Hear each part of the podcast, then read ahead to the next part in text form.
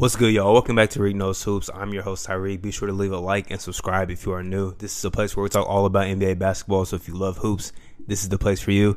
And I don't know how we're a month away from preseason basketball starting, and I have not dedicated a video to the Milwaukee Bucks since the day they won the championship. So, um, this is the What's Next series where we talk about what's next about your favorite team. So let's talk about what's next for the defending NBA champion Milwaukee Bucks. And I want to highlight um, they signed Tremont Waters today, a former Boston Celtics player, a short king. Uh, shout out to Tremont for getting another job, and the Bucks add another player to the roster. Who knows how much you know playing time he'll get if he gets much at all, but there should be you know some opportunity there for him potentially. And I think the Bucks all season was kind of intriguing because the big loss was losing PJ Tucker, and I think that that is a tough. I mean, I don't think I know that's a tough loss. That's a very tough loss. He played a critical role to them winning the championship last season.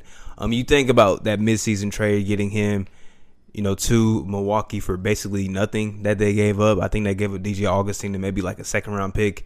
That was a big time addition, and especially when Donte DiVincenzo went down, PJ was able to step into the starting lineup and play amazing basketball. He was guarding Kevin Durant as good as I've seen, you know, a player do so in a very long time and you know he played you know just unselfish as unselfish as they come. That's how PJ Tucker plays.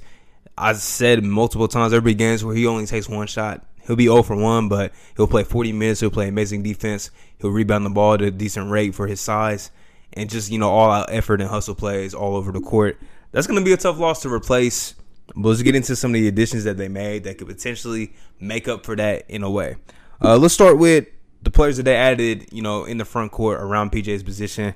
Bringing in Rodney Hood, I think brings a little more of an offensive punch. Um, it's it's been tough to see Rodney Hood, you know, because before he had the Achilles injury, he was playing some of the best basketball of his career when he was in Portland, and then the Achilles injury took him out. And I think you know it takes a little time for a player to really fully recover from an Achilles injury, unless you're Kevin Durant, who's just um, an anomaly when it comes to that injury. But I think Rodney Hood, hopefully, he'll be able to you know, bounce back this season and you know, you know, play some really good basketball. And the good thing is, like, there's not gonna be a lot of pressure on the Milwaukee Bucks because you know you already have guys like Giannis, Khris Middleton, Jrue Holiday, and you know Rodney Hood's just gonna be expected to come in, you know, play some quality minutes, knock down some shots, play some good defense. So I think that was a very good underrated move. Another one that didn't really get talked about a lot, and who knows how important it will be, but I, I think on paper it could be very important. And this could be not the PJ Tucker replacement, but somebody that can come in and provide, you know, a few things that PJ Tucker did. And I think Semi Ojeleye can do that for this team.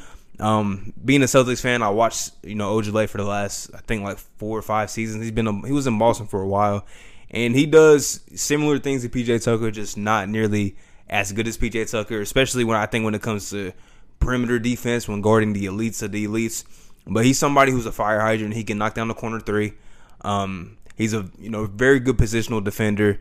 Uh, he's probably not somebody that you're going to throw on KD or anything like that, like PJ Tucker was. But I think in certain situations he can guard some guys, you know, very well. Um, he used to be the guy that they would put on Giannis at you know critical times in games. And even though it's tough to stop Giannis, he's somebody that you know st- was able to stay in front of Giannis and you know cut off some you know driving lanes. Very underrated defender, I would say. And I think this is a you know low key signing. I mean it may not pan out to be much, but it could pan out to be a big time, you know, move that maybe went under the radar. So, you know, keep an eye on that move, honestly. And then another one, getting George Hill. The Bucks didn't really have any backup point guard play um in the playoffs, which is surprising that it didn't really come back to bite them too much. Uh, Jeff Teague was that for them, and Jeff Teague just wasn't really playing good basketball this past year. Uh, he's definitely past his prime. Um, George Hill, he's also past his peak, but I think he's a very serviceable backup point guard, a vet, and I think he's very reliable. Um, the fact that they were able to pick him up was very good. And then getting Grayson Allen in the sign-in trade, or no, I'm sorry, it was just a trade. It was a trade. Um, I forget who they traded away, but they traded Sam Merrill, yeah. So Sam Merrill didn't even really play for them, you know, last season, especially in the playoffs. I don't really remember him touching the court too much. And you get back a guy in Grayson Allen who is a knockdown three point shooter, very knockdown three point shooter, gonna have a lot of open looks. And I think he's, you know, turning into a very quality role player in the league. Don't really know why the Grizzlies made that trade, but for the Bucks, I think that's a very good move that they made. And that's really the main signings that they had or trades that they did in the offseason. That's the main additions. You, you lose Bryn Forbes. He didn't really play too much in the playoffs. He had some big games early on, but when it got to like you know closer to the finals and in the NBA finals, he didn't really touch the floor as much. And I think they did a good job replacing him with Grayson Allen, who I think is an upgrade in the way I think he can be. You know, a little bit better on the defensive side than Bryn Forbes maybe was, and provide some of that knockdown three point shooting. Uh, we mentioned the PJ Tucker loss. I think that's going to be something that they have to make up by committee. It's good that they're getting Donte DiVincenzo back. That's like another addition basically because he was out the majority of that playoff run, and that was a big time you know loss for them. It's good that they had guys that were able to step up and play well, but getting him back is going to be another big help. Just makes you a lot deeper as a team, and you still have you still have t- top top tier guys. You still have Giannis, who arguably is one of if not the best player in the world. Like he's up there. He's in that discussion for being the best player in the world. Um, argue in the comments. I, I don't really want to get into that, but he's definitely one of the best in the world.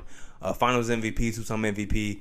His accolades speak for himself. Um, speak for themselves. My bad, but I just I think the Bucks are going to be in another position to win to you know compete for a championship, and it's going to be tough. The East got a lot better.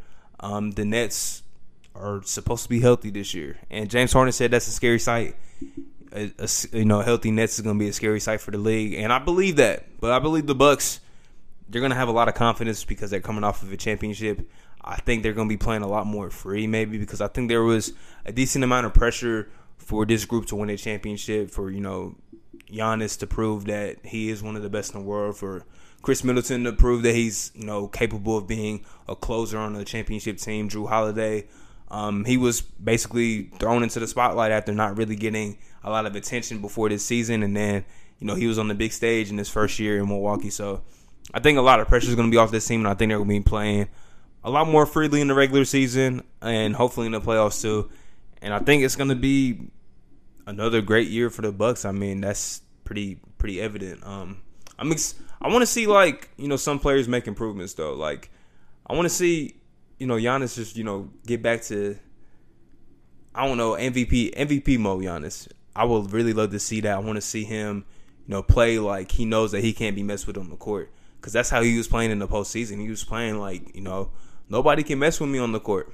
And I like that. I like that, you know, I like that attitude that Giannis had. I want to see guys like Donte DiVincenzo take a jump. I would love to see him take a jump and I just want to see guys that they brought in obviously produce. I would love to see that for this team. I think you know, like I said, I think the East is really right now, even though the, conference is a lot more competitive than what it was. You know, when you just look back a couple years ago when the East was very just, you know, you knew who was going to go to the finals. Um, I think it's a lot more competitive now, but I think the top two teams that should have a say in who's going to go to the NBA finals are going to be the, the Brooklyn Nets and the Milwaukee Bucks. And, you know, I think some other teams, depending on what happens with Ben Simmons, I mean that still is a big domino that has to fall.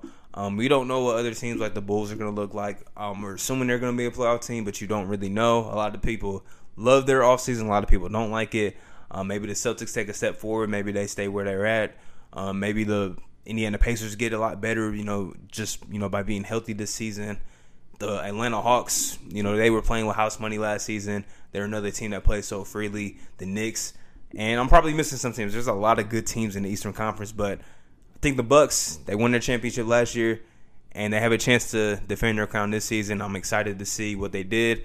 Um, I think as, far as the offseason goes, I don't I wouldn't consider it an L. I think they did a good job of trying to replace the pieces that they lost.